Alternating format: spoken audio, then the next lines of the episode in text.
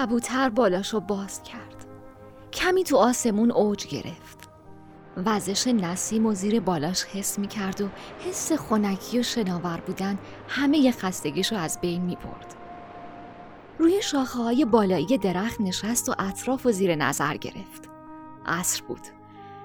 هوای گرم تابستون یکم آزاردهنده بود. نگاه کبوتر به سمت پسر ای کشیده شد. پسرک گاریش و لک و لک دنبال خودش می‌کشید. چرخای کهنه گاری مدام قژقژ می‌کردن.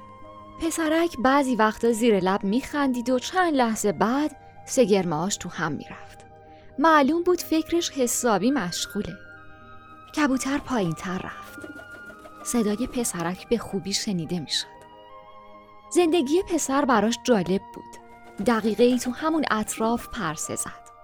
صدای مصر پسر رو شنید که می‌گفت من باید امروز اون تلو واسش بخرم.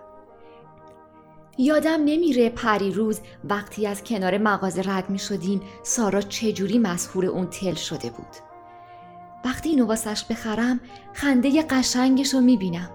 منم تا یه هفته خوشحالم و فراموش می‌کنم که باید کل روز رو توی آشغالا بگردم تا پول جای خوابمون رو در بیارم. دل کندن از پسرک سخت بود. کبوتر دوباره بال زد. این بار پشت پنجره خونه ای نشست. کبوتر با هم نوعاش فرق می کرد. کافی بود یه نفر رو ببینه تا پیدا و پنهونش رو متوجه بشه. توی خونه مردی رو دید که دکترها جوابش کرده بودن. مرد جوون به اشتباهاتش فکر می کرد و مهلت کمی که برای جبران کافی نبود. دنبال رستگاری می گشت. اما اونو هیچ جا پیدا نمی کرد. کبوتر دوباره بال زد. پرید. این بار زن بارداری رو دید که تو خیابون وایساده بود و دستشو گذاشته بود روی شکمش. زن بیمار بود. دکترها گفته بودن احتمال مرده به دنیا اومدن جنینش زیاده. زن به همه آرزوهایی که برای پسرش داشت فکر می‌کرد. دوباره پرواز کرد. مردی توی خونش نشسته بود. دخترش تصادف کرده بود و برای دوباره به دست آوردن زیباییش باید جراحی های سنگینی انجام می‌داد که هزینه های زیادی هم داشت. کبوتر از زمانی که واقعیت زندگی های مردم رو می‌دید سوالای زیادی براش به وجود اومده بود.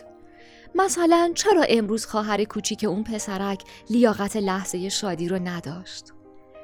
چرا مرد جوان فقط سه هفته مهلت داشت؟ چرا اون زن باید یه جنین مرده به دنیا بیاره؟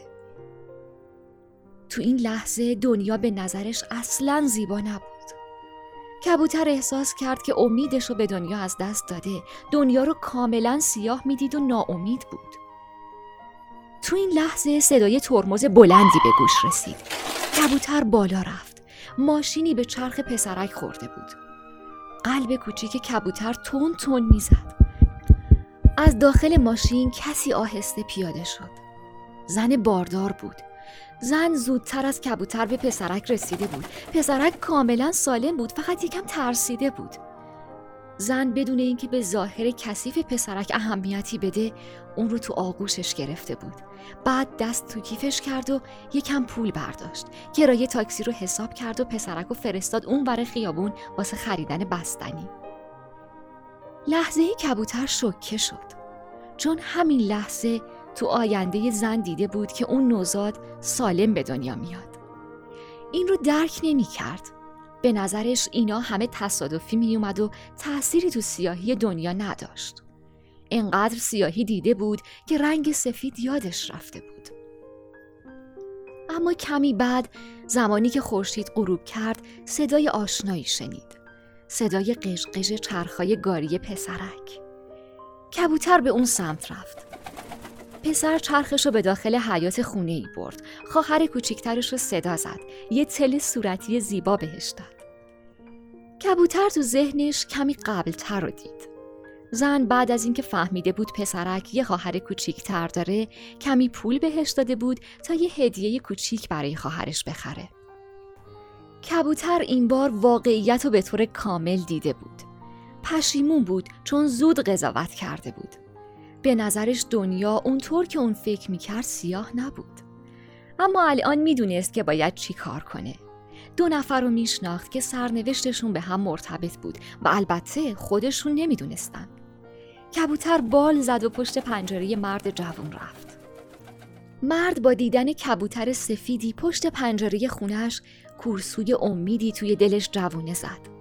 بلند شد و به سمت پنجره اومد.